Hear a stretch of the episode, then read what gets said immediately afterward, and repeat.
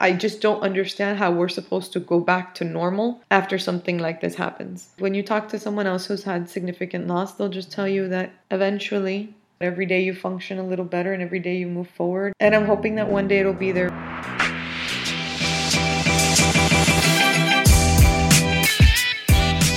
Hey ladies, welcome back to another episode of B3 Boss Babies and Thoughts while I talk about all things motherhood, entrepreneurial, and how to have fun with everything in between. I'm your host, Jessica with a Y, and I cannot wait to dive into today's topic. So make sure to grab your favorite cocktail, sit back, relax, and unwind. Let's have some fun.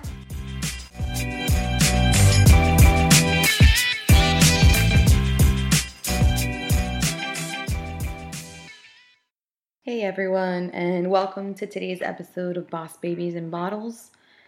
I have been slightly MIA with uh, my personal podcasts, and partly it was because of, as most of you know, the loss of my grandmother, and that has uh, highly affected me in different ways. Um, and so I guess today's podcast, I really just wanted it to be about my grandmother and and also um, some of you know and some don't, but I also lost my best friend's dad, which was very much very very close to me and and someone I went to often as often as my grandmother. And and between these two people they were really my go-tos when it came to you know advice and things that I needed.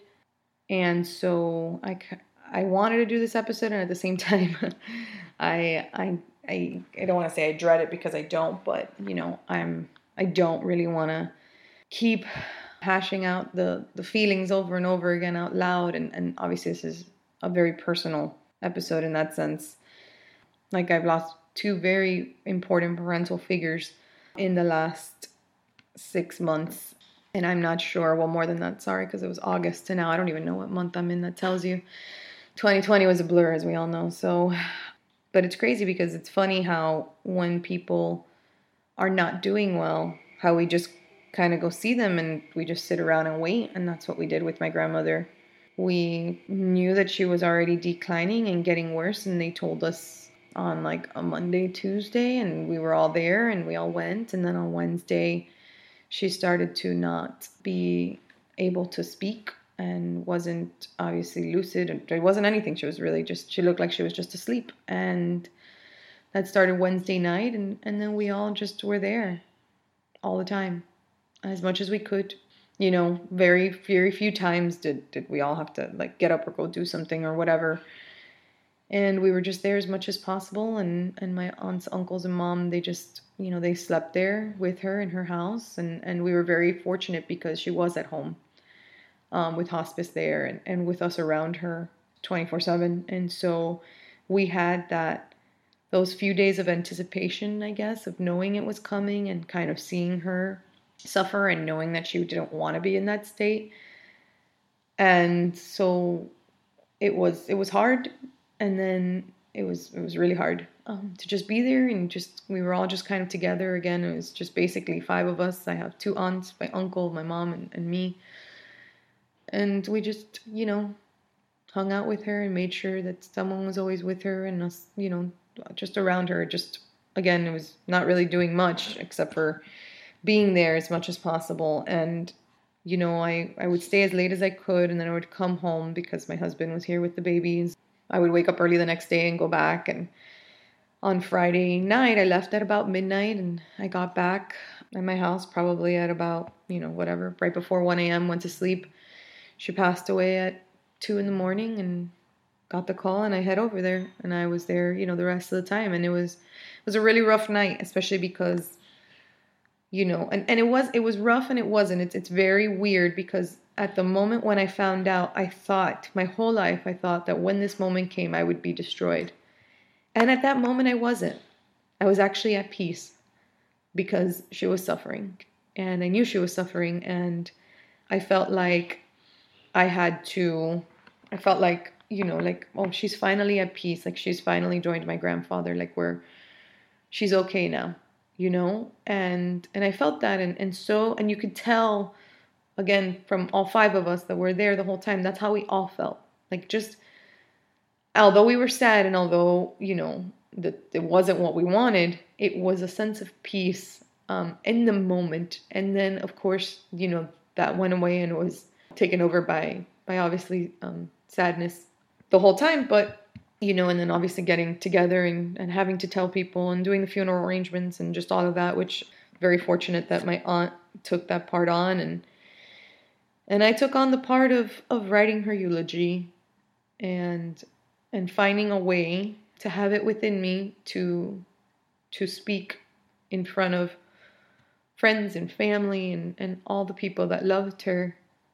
um, about her um, which when it was my grandfather's passing 11 years ago it was very all of a sudden and no one could speak. We we really just didn't have any time to process anything and he passed away the same through the night and, and that same night we had the wake all through the night and the next day the burial. It was it was the longest i don't know 48 72 hours god knows. It, it was so long and so so terrible because again it just really was not expected and and this although it was it was just it was still it still hurts it's still there and you know we all felt like okay, the poor thing is suffering.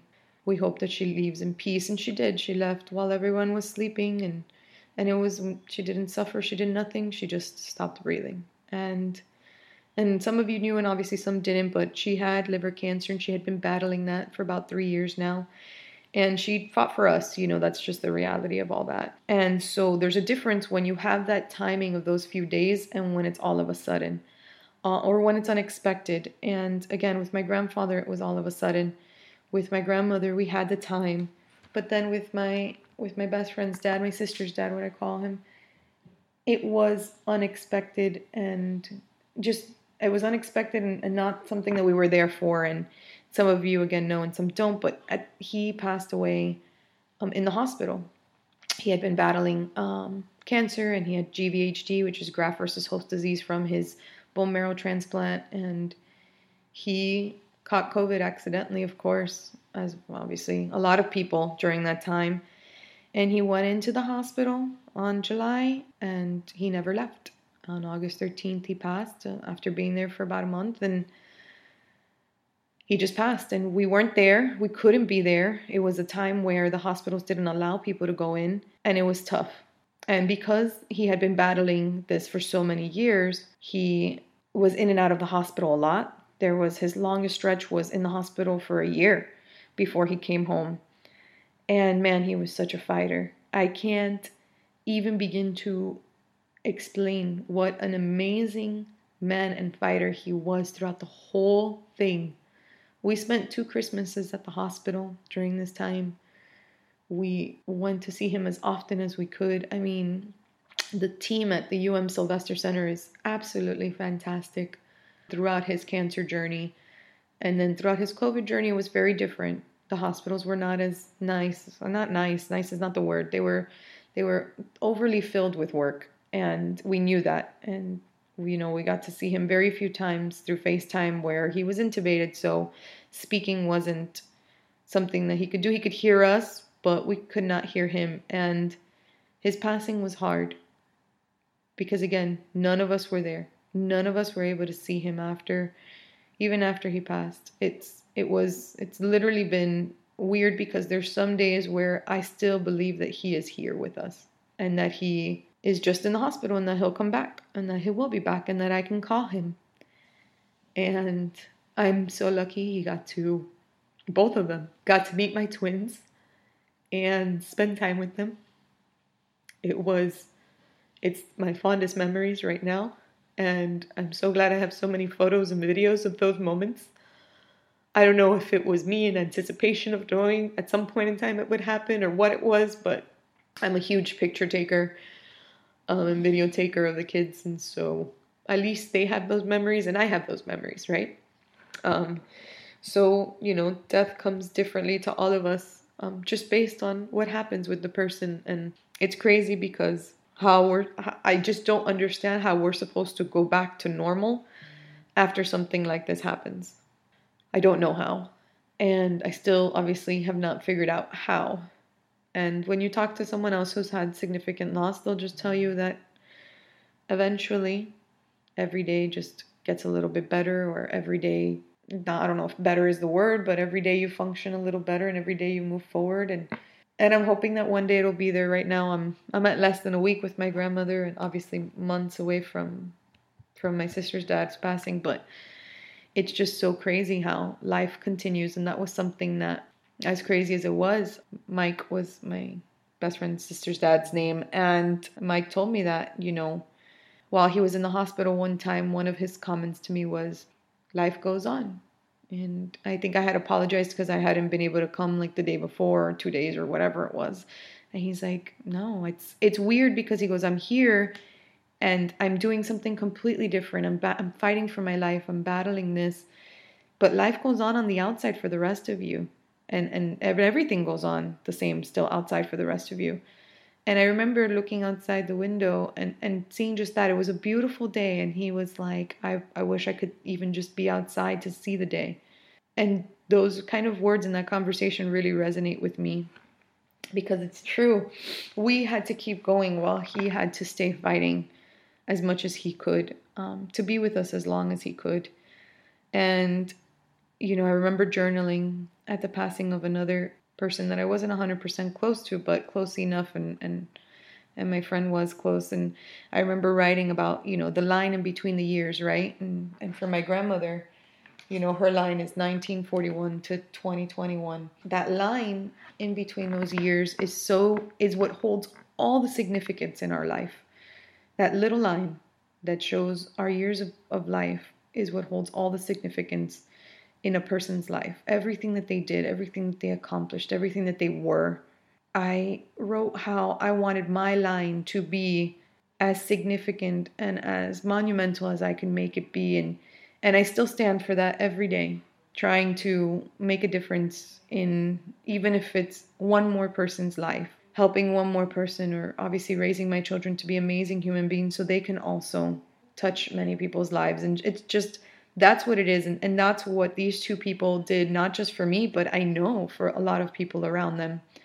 And so it's just insane how that little line just represents our whole life and that's that's how i thought about it that one time and and i don't even know where that journal entry is. I wish i was. I have i have many journals.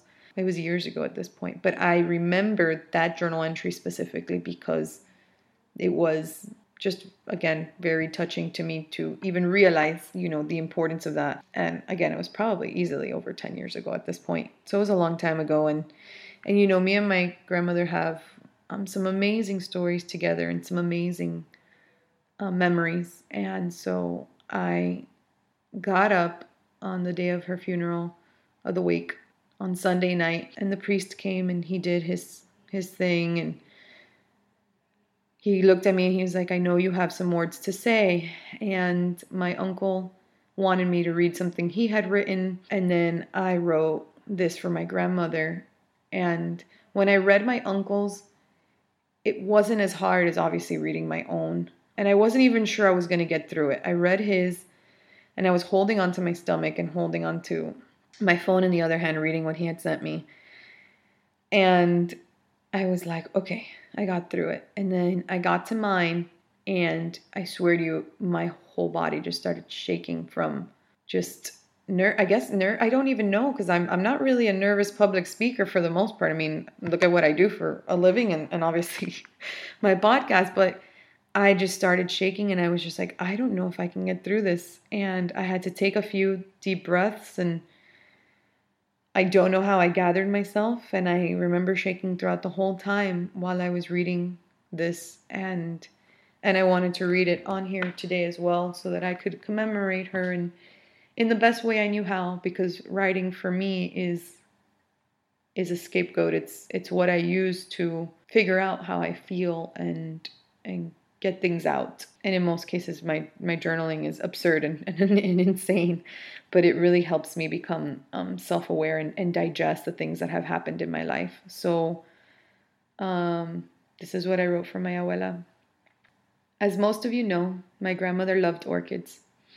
So much so that my tia Mari told me a story on how they would go together to the orchid show, and she would buy them super small, the small ones, so that she could hide them from my grandfather because he had finally told her ni uno más, which means not one more. She had so many of them in her house. She loved all types, and her garden and plants were her passion. The word orchid is derived from the Greek word orchis, and so they've had a long history of being associated with love, fertility, and elegance, which couldn't be more fitting for my abuela. She was love. There's no other way to put it. She was a devoted wife, mother, and grandmother. She was all love for her four children, nine grandchildren, two great grandchildren, as well as so many others that came into her life that she treated as her own children and grandchildren, many of which are here today. Although she was a strong force in raising and disciplining me, I remember her very clearly yelling her phrases in Spanish that are not appropriate for me to repeat here today as she disciplined. And yet she was also nurturing, full of smiles, loved life, and as my uncle Tito put it, best, we all feel just so grateful to have had the honor of being the child, or grandchildren in my case, of such a great and influential woman. She taught us all so much about life and love. And then there was elegance. Well, my grandmother was the most elegant, best dressed, always looked so fabulous, abuela. She always made sure she looked her best, and in one of her moments right before transcending, my tia Danya and I put lotion all over her hands and feet and brushed her hair and she knew she was very appreciative and happy. She taught me how to be wise, how to be a good person, and how to raise and how to rise above the rest, and never give up, no matter how crazy my ideas were. She supported me in everything that I did, and she was my number one fan at every single one of my accomplishments, and stood up for me consistently throughout my life. She taught me how to sew, which was another big passion of hers, how to cook amazing Cuban food, and how to care for my own garden and plants. Although I still have not mastered the orchid, I know that now I will find a way to have beautiful orchids all over my home like she did. My love for old Spanish love songs and reading and traveling all came from her. We had so many fun adventures together from exploring the caves in Puerto Rico to going to Disney for Valentine's Day together to traveling all through the Mediterranean together for two weeks. Memories that will live in my heart forever. I always admired her resilience, the way she viewed life, and how she treated people. She was the best mother and grandmother. She never turned her back on any of us, no matter what. If we needed her, she was always there. There was never a moment where I could not call her and she was not there for me.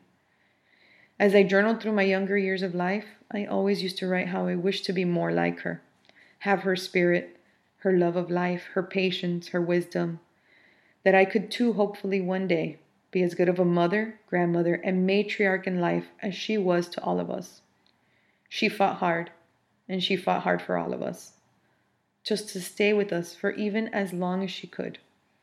Her goal, she told the doctor once, was to be able to see my two oldest cousins graduate, Sophia and Jason. And now she'll have a front row seat, along with my abuelo, to all the important moments in life. We will now carry her within us in every decision we make and in every memory we create as a family, united together in her strength and in God. If Abuelo and Abuela's life has taught us all anything, I hope that it's taught us to enjoy now our loved ones and the time we have with them, that there's no arguments or disagreements or discussions that are worth any lost time with family and the people that we love. I will miss you, Abuela. May your orchids in heaven be as beautiful as you are. I love you. And as hard as it was for me to get that out now, you can only imagine how hard it was that day with her behind me and all our friends and family in front of us. If you've gone through a significant loss, I understand you and I'm with you. And my heart goes out to you too. Thank you so much for listening to today's episode. As hard as it was for me to get this out, I'm hoping that it will help someone at some point in time. So thank you.